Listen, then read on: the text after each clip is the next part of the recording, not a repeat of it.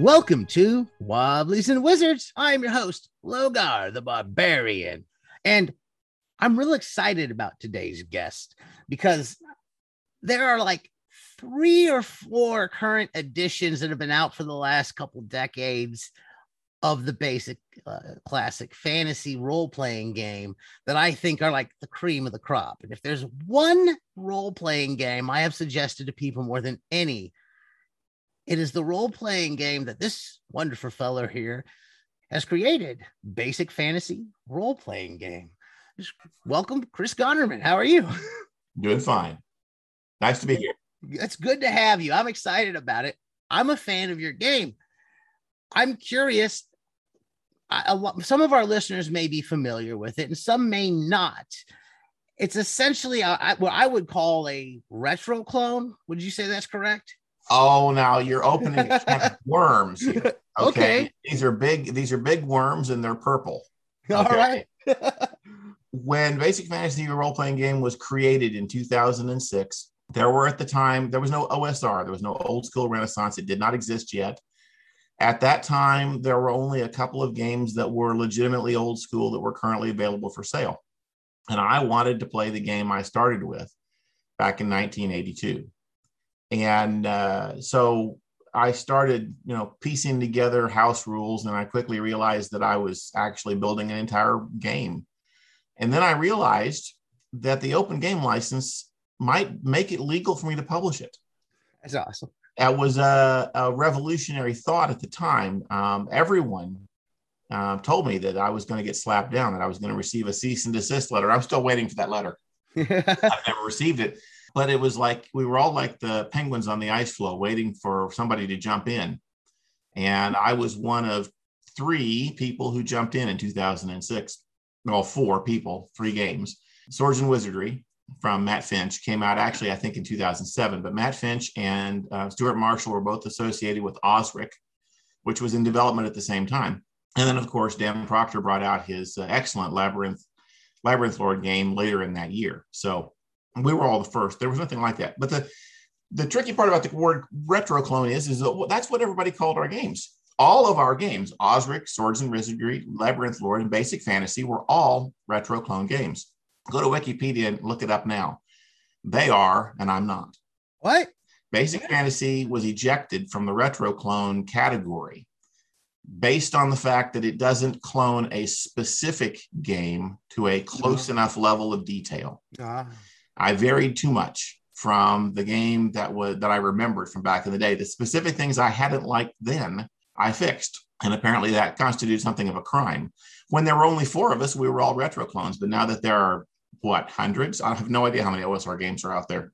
The term retro clone is re- restricted to those games that closely follow their original source material, which is why I wrote Iron Falcon. Iron Falcon. yeah. And seriously, I, I said this, and I've got a video about this. I, I, uh, I've told people that I wrote Iron Falcon out of spite. Yeah. And that makes it sound like I was a lot angrier than I was. But I was motivated enough that I wrote the, that whole game in one month. I can't say that about Basic Fantasy. It took longer. Wow. I, it only took you a month to write Iron Falcon? It took me a month. Well, the thing about it is, is that I was mirroring the mechanics of an existing game. So I just had to understand those mechanics. The hard part was understanding them because the game that Iron Falcon clones is so old and so roughly assembled from it back in the day that I needed expert assistance, and I, I got some. Um, but anyway, that's off the topic of Basic Fantasy. But the Iron Falcon, it, that's is that an O D and D clone is what it is? Am I correct? I can't, I can't answer that. I can't answer that. Oh, okay. Okay, you know the you know there's an O G L rule about naming another game in the description of your own. Oh, I did not I, not realize that. No. It's the question, and, and there's been some argument lately about just exactly how much restriction this rule applies to somebody, whether I can actually speak about it or not, but I can't write it down. But I'm talking to you on a podcast. This is being recorded. So yeah, I don't feel safe uh, in answering the question directly. They're bringing it into a court of law. Well, and I'm not getting into that. I, I, like I said, I haven't received that cease and desist letter, and I don't want to. But the rule in the O G L also says that you can't do that unless you have a separate agreement, which is why I have an agreement with Stuart Marshall, Matt Finch, and Dan Proctor over Basic Fantasy versus their games. and with Simon Bowl and Cameron De Beers regarding Delving Deeper, which is their clone game that's a, a year earlier than Iron Falcon. Let's just put it that way. We can talk about how our games differ by name because we've allowed each other the privilege of doing this. I trust all those guys. They'll be fair with me. I'm fair with them. I know what their games are good at and what my game is good at, and the same thing applies to them. So anyway, why did I write it? Because I wanted it. Basic Fantasy is an open source game. That means that the people who participate in our community, who create materials for it, are, in the rather personal terms of the open source community, um, scratching their own itch. We're not making stuff for other people. We're making stuff for ourselves. The fact that we then share it with other people is a whole separate thing. I have been known to describe Basic Fantasy as a scam to get other people to write adventures for me. well, because it, because it works. Um, lots of adventures are out there for Basic Fantasy, and I'm I am a minority, uh, plurality. I'm, I'm I'm probably one of two writers who produce the most material, but in terms of actually writing all of it or even half of it, no, most of it was written by other people. Yeah, I've got quite a few Basic Fantasy adventures on my shelf, uh, on top of some of the some of the stuff that I've printed up in my large Basic Fantasy binder as well. Mm-hmm. uh, and but- that's the other thing about being an open source community. You're absolutely welcome to do that. We don't expect you to buy our books. We don't expect you to buy them. The books are out there for sale for people who want physical copies, who want the feel of a book, who want the look of a book, and so forth, that they want the actual physical book. I have physical copies of all of our adventures. I don't use any of them. When I run an adventure from one of our books, I print a fresh copy of it off my printer. And that way I can mark up all those handy little check boxes. Oh, that's nice. One of the things I like about the adventures that y'all have for Basic Fantasy is that they do have the little boxes there so that while you're running through it, they got the little stats right there. Yep, and you can yep. just, as as you hit the baddies and the goblins, you can just mark it off. Yep. That was uh, that was my plan when I came up with that idea to use check boxes for it. I I never saw an old school game do that before Basic Fantasy did, but checkboxes are common in uh, in non-O S R games like uh, Mech Warrior, for example, just to mark hit points to different body locations and so forth. So it just seemed obvious to me checkboxes would work well for this, and it saves me a tremendous amount of time. So yeah, and I think I have written in the book. Yeah. But that's why that's what the deal is. I've got printed copies of all those books, but I don't use them. Well, let's talk about the printed copies, because like if I go to buy printed copies of books to play, uh, like, oh, Hasbro's game, like cover price, I'm looking at one hundred fifty bucks to start the game. And it's the rule set, I think, is more complex to me. It's definitely more. It's definitely a complex game. I can't, again, name, name to name. I can't name it and talk about it. But I can tell you why our game is cheap. We're not making money on it. You buy a copy of the Basic Fantasy Core Rules off of Amazon, I think it's still like five bucks in the U S. Yeah, it's that's how much I paid.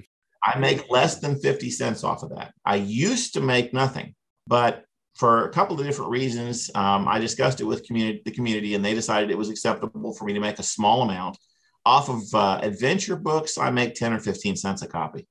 I am not making a living off of this. I am not making even a significant profit off of it, but it pays the costs of maintaining the website and and uh, and does some promotional stuff, pays for not exactly advertising, but for giveaways and so forth that we do very infrequently, things like that. So those are two things I've always like talked up about the game. When people are wanting to get in, it's like, look, for no cost, you can go to the Basic Fantasy website and you can get the game and check it out. You don't even have to like sink all this money into it or whatever to try to get a P D F and pay twenty bucks for it. You can just yeah. go there, download, and look at the game. And that's like one of my number one things I'm constantly telling folks, like, yeah, you should go check out Basic Fantasy R P G. And then if you like what you're seeing, you want a physical copy, like I think they they are around five bucks. Some of the adventures are like three bucks print yeah, to if order. You buy, uh, if you buy something like uh, Saga of the Giants, J D Neal's uh, massive uh, adventure that involves all the giants, not just some of them, it's it's it's impressive. I've only run a little bit of it, and it's it is actually bigger than the core rules. Uh, and because it doesn't benefit from volume sales on Amazon, the price runs a little higher. I, I'm not sure what it's actually selling for, but it is a little bit higher. I think the most I've ever paid, I don't even, I don't think I've even paid seven dollars for a book. I, I, I'd like to get one of the hardbacks. I don't have a hardback of the main book. That would be nice, but The hardbacks on Lulu have gotten more expensive, unfortunately. That was uh, Lulu's decision. I think you can still get a good deal on Amazon or DriveThruRPG for those. I want to talk a little bit about some of the rules that you use. And just like you said, Feel free. It, it's not, so it can't be officially considered a retro clone because there are differences. And I appreciate the differences because they kind of take some of the newer elements from the third edition era, like a roll high ascending armor class instead of the descending, where everybody complains. We hear something about descending armor class. A lot of folks who are less familiar with it go, "Oh, T H A C O, it's uh, not a not an issue in this game." We actually never did T H A C O. I'm I'm old enough that it was invented after I started running games. So I use descending A C. I, I've said this many times before. If if I had thought of ascending A C in nineteen eighty-two, I'd have used it then. I am I am slow at doing math in my head. T H A C O kills me because it because it involves subtraction, and I have difficulty running a game and doing the subtraction in my head at the same time. I'm a computer programmer, but when it comes to math, I'm stupid. um, I'm sorry. That's and the other thing, I'm, I'm really slow looking things up on tables. So using a, a system that required tables or one that required mathematics beyond just a simple addition wasn't a good thing for me. It never was, and it was always kind of a struggle. When uh, when I read about ascending A C, I was on board that day. Oh, I was too. I was, I was, I, I was, when third edition came out, I remember it very well. I was there like at the store the day they were putting it on the shelf, getting the first player's handbook. And I was thrilled about it at first because I loved the idea of ascending armor class. But one of the things that, that, that, and one of the main thing that I did not like about any game post two thousand, basically anything that's been in print since two thousand, is the fact that the the game has be, the games have become so, and I say games plural because there's at least three or four different games going on here, yeah. have become so comprehensive and so detailed that uh, as one of my one of my players in my online game, who's a game master for his own game, was commenting. He said uh, he's he's got new players that are only two sessions in, and they cannot get their minds wrapped around the fact that they can do things that aren't written on their character sheets. Yeah, I I agree with that. A number for everything. Yeah, I have I have noticed that with the two thousand third edition forward, there is more of a tendency in those games, especially people coming into it, for them to make their decisions by looking down at the sheet and reading their sheet and trying to see, well, what can I do, instead of just kind of coming up with ideas of things to do. If you want to know, if you want to know my number one reason for not liking modern games, I can sum it up in two words. Sense motive. Mm. Okay. Every time somebody comments about making a sense motive roll, I just cringe because that's completely removed all role-playing aspects from the game. The idea that a player has an ability, player character has an ability to, to know an answer.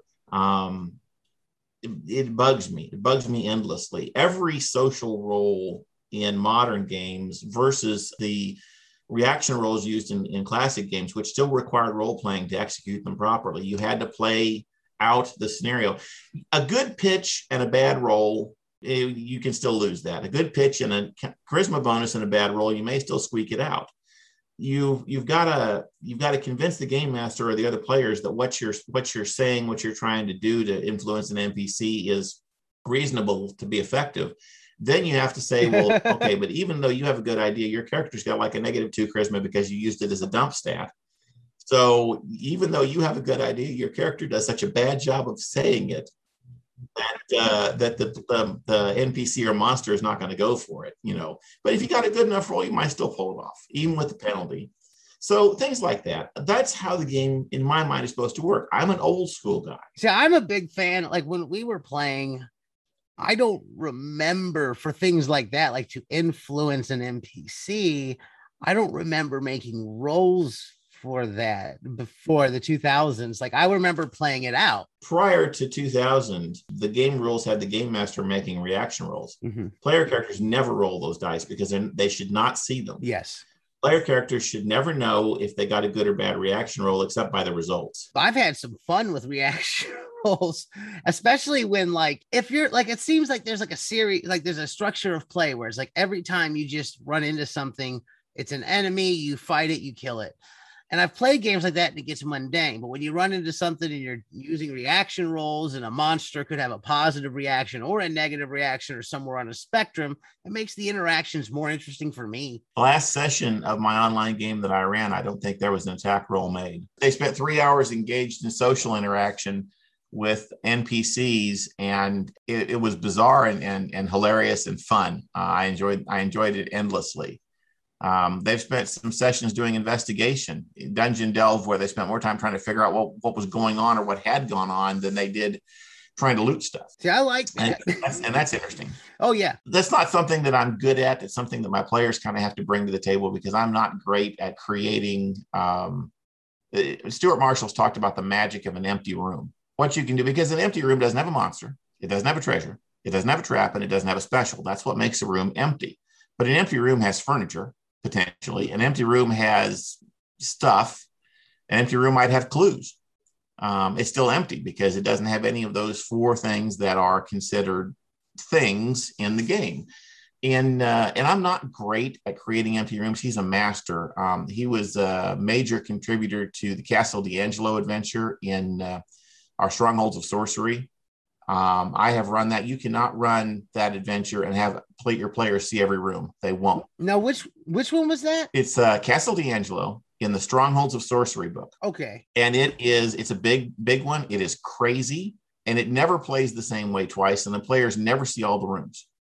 They're, they're just not going to. If they succeed at the adventure, they will not see all the rooms. And if they fail at the adventure, they probably still won't see all the rooms. There's a dollhouse that's enchanted in there. I don't think I've ever seen anybody get into. Oh, that's fun. I'm gonna have to, I had to take a note because I, I, I want to read through this. Strongholds of Sorcery is a fairly thick adventure book, several adventures, and Castle D'Angelo is like half of it. Really? It's a big one. And Stuart did a lot of the rooms for that, and his rooms are just amazing. And uh, and it, it was it really is it's wonderful. The times I've got gotten to collaborate with him on a project has been impressive. Now this is is this Stuart Marshall you're talking about, or the Osric guy? Yeah, that's why that's who I thought. Yeah, he's also contributed adventures to us. He's contributed adventure materials, and he's got one complete adventure that's never been completed, and I can't remember the name of it right now. I need to get I need to see if if he's completely lost interest in it, see if we can finish it. Actually, he's got a couple of them, but. He, he, I've known him since our days on Dragonsfoot, which is where I learned the skills for formatting and laying out adventures. Oh, cool. And, and books in general. I learned, I learned those on there because somebody needed to do it. And I was a Dragonsfoot member for years. I'm still a moderator on their site. Um, I actually asked them to, to remove me a while back and they declined. On oh six, I don't go there very often. So, so oh six, what were you doing the layout and formatting? Were you because I know a lot of adventures, stuff- uh, uh, adventure modules being published by Dragonsfoot as P D Fs only. They couldn't print them mm-hmm. because they were strictly for A D and D or D and D or some other named game, and they didn't have the rights to print them. But fan-made content, Wizards turns a blind eye to it. What uh, kind of software were you doing that? And I'm curious when you were making that in oh six, was that? I do the layout in LibreOffice. Oh, okay. I'm very familiar. And I was working, of course, back back that far. It was OpenOffice because LibreOffice didn't exist yet. Yeah, you're you you are you working. I yeah, I you leave that makes sense. No. But I was working with with OpenOffice one point one and um, working around its occasional explosions because it blew up on a regular basis. Working around its personality defects, but the sad thing about it was, with all of its personality defects, it could still work. It still worked better than Word. Yeah, I've been, I've actually been using Word for the first time forever the last year. So I, I used OpenOffice forever, but I've been using some Microsoft stuff here lately. The project uses only free software wherever possible.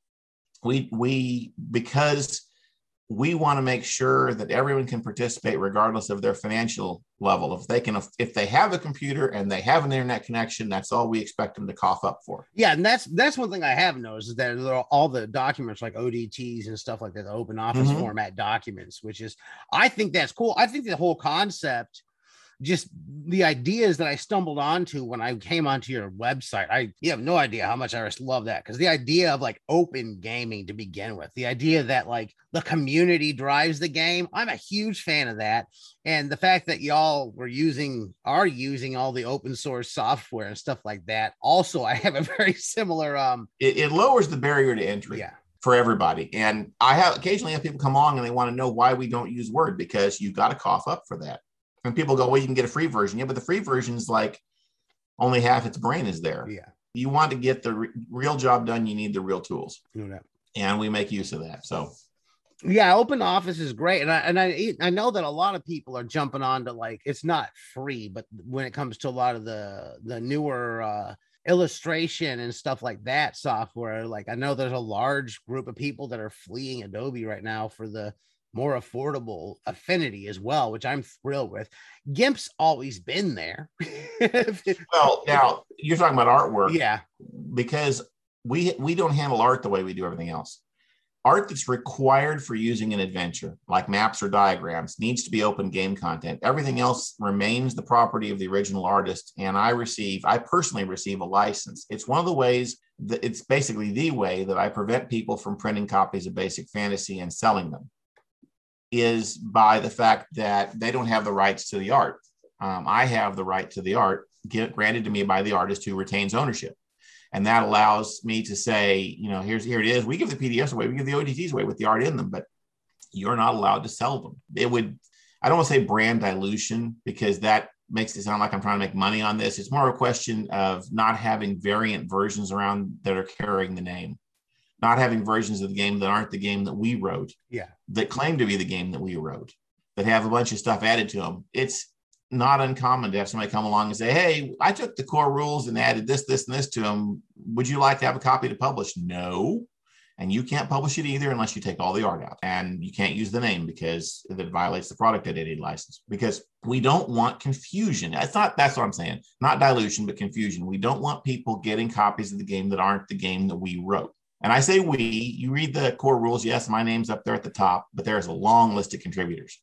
A lot of people contributed to the game from the very beginning on to now, um, whether providing material or doing editing um, and so forth. And all of those people are, are part and party of it. The signature page. Yes, I have a hard time getting people to cough their signatures up, but I've got most of the early artists on that page. So yeah, if you open up to the front of the Basic Fantasy Role-Playing Game book, there is a, a page. Oh, so I guess it's the artist whose signatures that it. That is, well, it's, it's artists and authors. Artists you can tell. What? You can kind of tell the artist signatures because they all have something artistic about them. And I always put my name at the bottom. So you said that you didn't want people to be confused by that. One thing I've noticed that when I bring up Basic Fantasy Role-Playing Game, a lot of people confuse it with Chaosium's Basic Role Playing.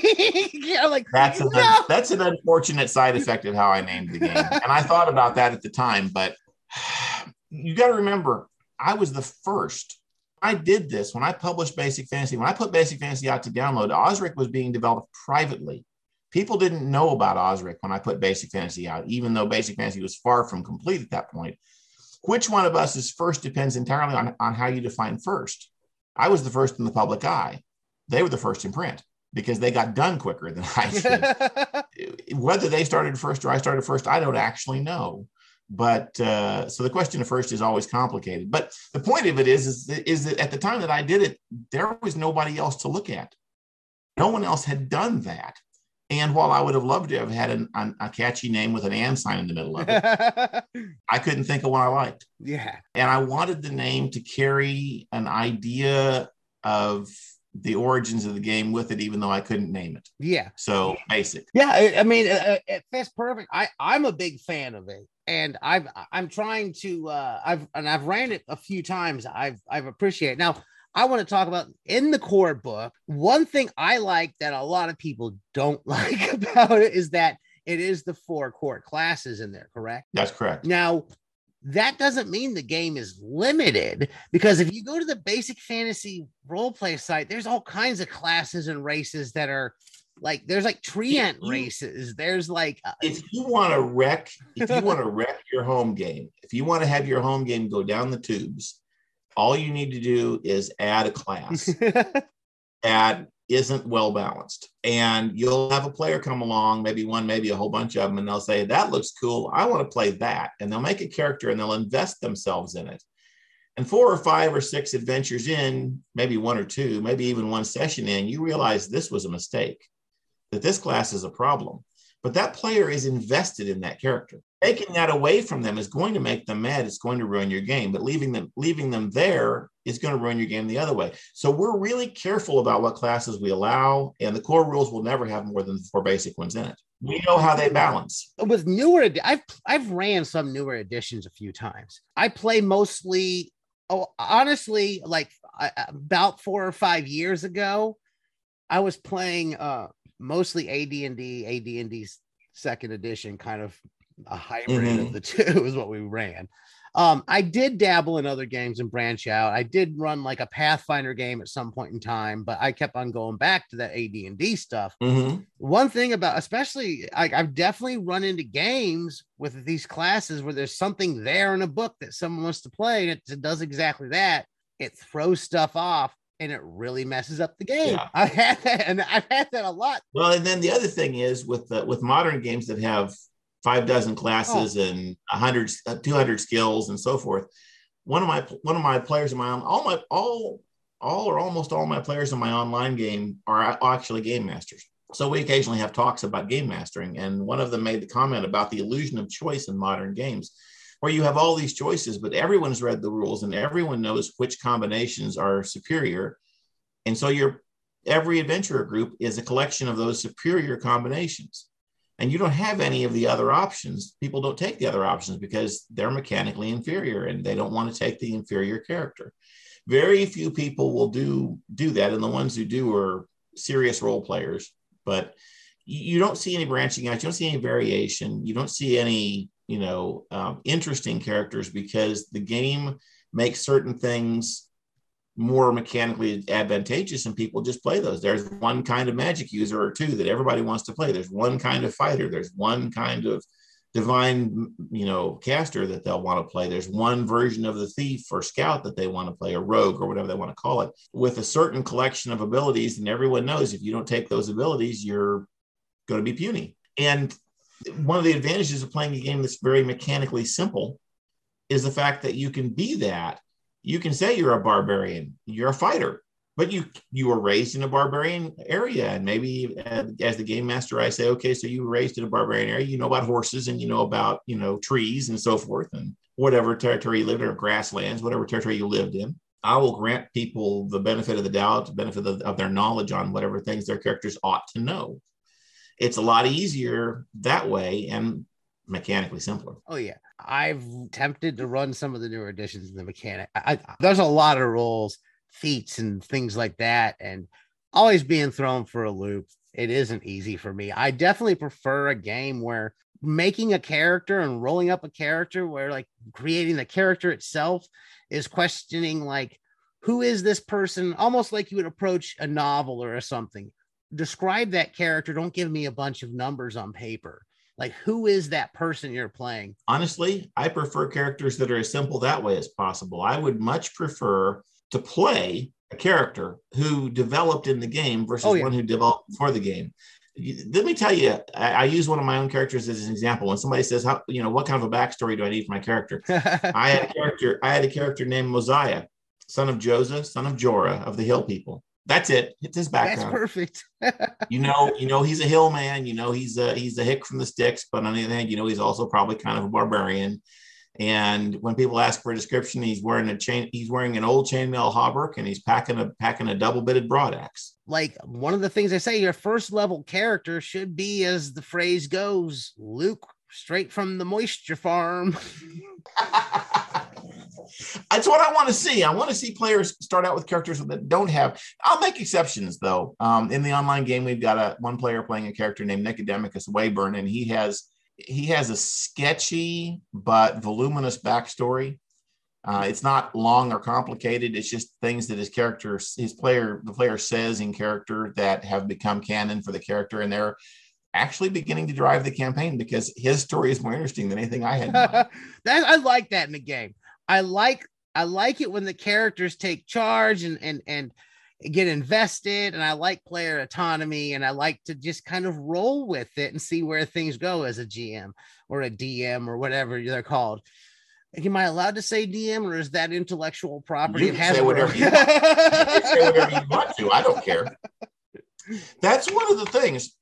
that uh, that is that is tricky is that it, because so many of our, I don't want to say top members, but most involved members of the community are contributors. We're all bound by the O G L at some point or another. It'd almost be nice to have an evangelist who wasn't a contributor so he could actually say the words that I'm not supposed to say. Well, I'll, you I'll can say whatever you want to. You're a commentator. You're not in my book, so. Excellent, yeah. Well, we we we have, when we were first starting our little podcast, I, we did a Basic Fantasy R P G role-playing game review at some point in time. And I know we've talked it up on our little podcast quite a few times because I'm a big fan of the game. I'm hoping that this next campaign I'm running is going to be Basic Fantasy. Is kind, I'm kind of giving my, my players the choice to choose the system in between, like, Swords and Wizardry, Basic Fantasy, and Castles and Crusades. I'm kind of pushing uh, one way. I was like, Swords, Swords and Wizardry is not a bad choice. Oh, I, I, I, mean, I can call that one by name. It's not a bad choice for a game. Uh, mechanically, comparatively, it's it's simpler in, in a lot of ways. Oh yeah, it's um, the simplest one I think I've read. there are, well, of course, it depends on which flavor because yeah. they have more than one flavor. I find that a little confusing. But a lot of people like it, and that's cool. Yeah, I've, I I prefer the comp- the one that I'm used to is the or the most. I've got the different the white box and a few others. I've got like almost every printing of it, um, and I've got the complete. And I really am a big fan of the complete. I liked the hardback book. They got that nice box set now, but the hardback book was nice. But like like I said, those are kind of the ones I'm throwing out there. I know which one I'm leaning towards. I think I'm going to let my players decide and let them. And I, I think pointing out when I'm pointing out to them, hey, look, if you want a physical book here, it's five bucks as opposed to it's going to probably. I when I go to a and, and we haven't done public appearances since you know what came along. Yeah. But when I do a public appearance, I won't mention any words you might need to bleep for the algorithm. But uh, when we when I do a public appearance, uh, I take books and I give them to the players. Um, that's part of what that money, that small amount of money that I earn off the books goes into is to is to buy books to give away. And I sign every one of them and I give them, I give them out and and uh, they can take them home with them. And the stunned looks on their faces because they're thinking fifty dollar books like the modern ones. Yeah. And I'm handing them a five dollar book and they don't get that. I didn't put that much money that's into that, it. Yeah, that's five dollars for the entire everything you would need. That's the Player's Handbook, Dungeon Master's Guide, Monster's Manual. and usually and usually I buy them in bulk on in, in bulk on, on a coupon deal on Lulu and get them cheaper. But you got to get the right coupon deal to do that. Otherwise, Lulu is always higher. Yeah, as D Ms, you want to get your game invested. Instead of spending fifty bucks on a new D M's guide, player's handbook, or whatever, something else, you got five people playing. Five times five is twenty-five. It's cheaper just to buy everybody a book here. under for for an average size modern group for under seventy dollars, you could buy everybody a book and you could buy every one of our adventure books and have money left over to buy dice. Hallelujah. That's amazing. Things have definitely not been that affordable in gaming lately. But the thing about it is, and the reason for this is it, I was never, this was never going to be a money-making deal. If I tried to make a profit off this, I wouldn't sell as many copies. And anyway, I don't want to sell copies. It's not about the money. People always say, I bought the books to support your project. You don't need to do that. You don't support my project by buying my books. If you want to buy the books, that's you. If you want to have a book, great. Have a book. We got them out there. But that's not what it's about. It's not about making a profit. It's about getting the game in as many hands as possible. If you want to, if you want to support the game, play it. Join us on the forum and submit an adventure. Or even just submit one room in somebody else's adventure. Just come in and do one thing, and you have supported the project. Supporting the project is done with love and attention, not with dollars. And I'll say one of the things that I so there's a Beginner's Essentials. Is that is that what I printed up with the Beginner's?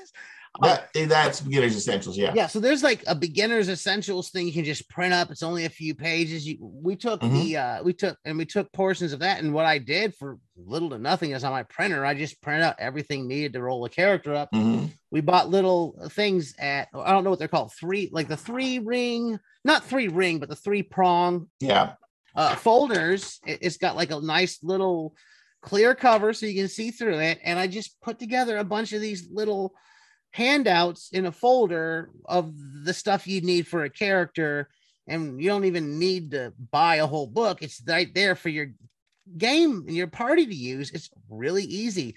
Great way to put together a little packet for your players when they come in and get them invested, give them something to hold and take home and read and learn the rules. Gotcha.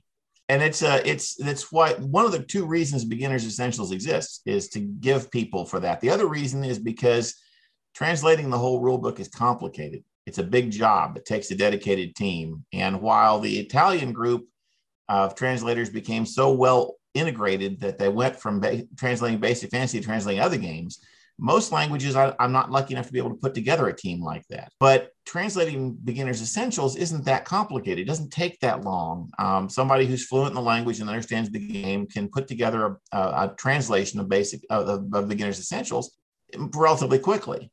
And we can get it out there, which is why we have a Ukrainian version. we have it. We have it in. I don't even remember what all languages we have: Spanish and Italian, and the languages that some of the languages we have uh, official rulebook translations either available or, or coming. Italian's the only one that's actually in print right now, but we're doing translations of the of the core rules as we can. But Beginner's Essentials gets translated lots quicker.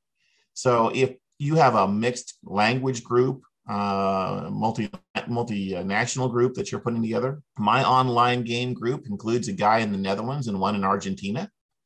Their English is excellent, probably better than mine, but uh, but I mean, you know, that's that's not their native language, and uh, and being able to get materials in their native language is a, is a nice thing. Well, we're about on time. We've probably gone a little yeah. over. Man, the cut some things down. I warned you. No, I I, I, warned you. I I watched that clock though. I said, I want I want this. I need this. I need to continue this. And we might have a long episode this weekend. So. I was I was happy to do it. There's no doubt. Oh, thank you so much for coming on. Could you tell our listeners where to find Basic Fantasy Role Playing online, where they can find you online and follow? w w w dot basic fantasy dot org. That's it. If you've enjoyed what you've heard, please leave us a positive review. Share with your friends. Tell others about us. You can find us on Facebook. Just search Wobblies and Wizards. We're pretty active on the page. Light's usually posting there pretty regularly. I've been doing some. I'm on Twitter at Logar Harold Crom. We started a Patreon. It takes a little bit of time and money out of our, our lives to make sure we have a daily R P G podcast. So any support you can give is greatly appreciated. It's patreon dot com backslash Wobblies and Wizards. And as always, keep those dice rolling.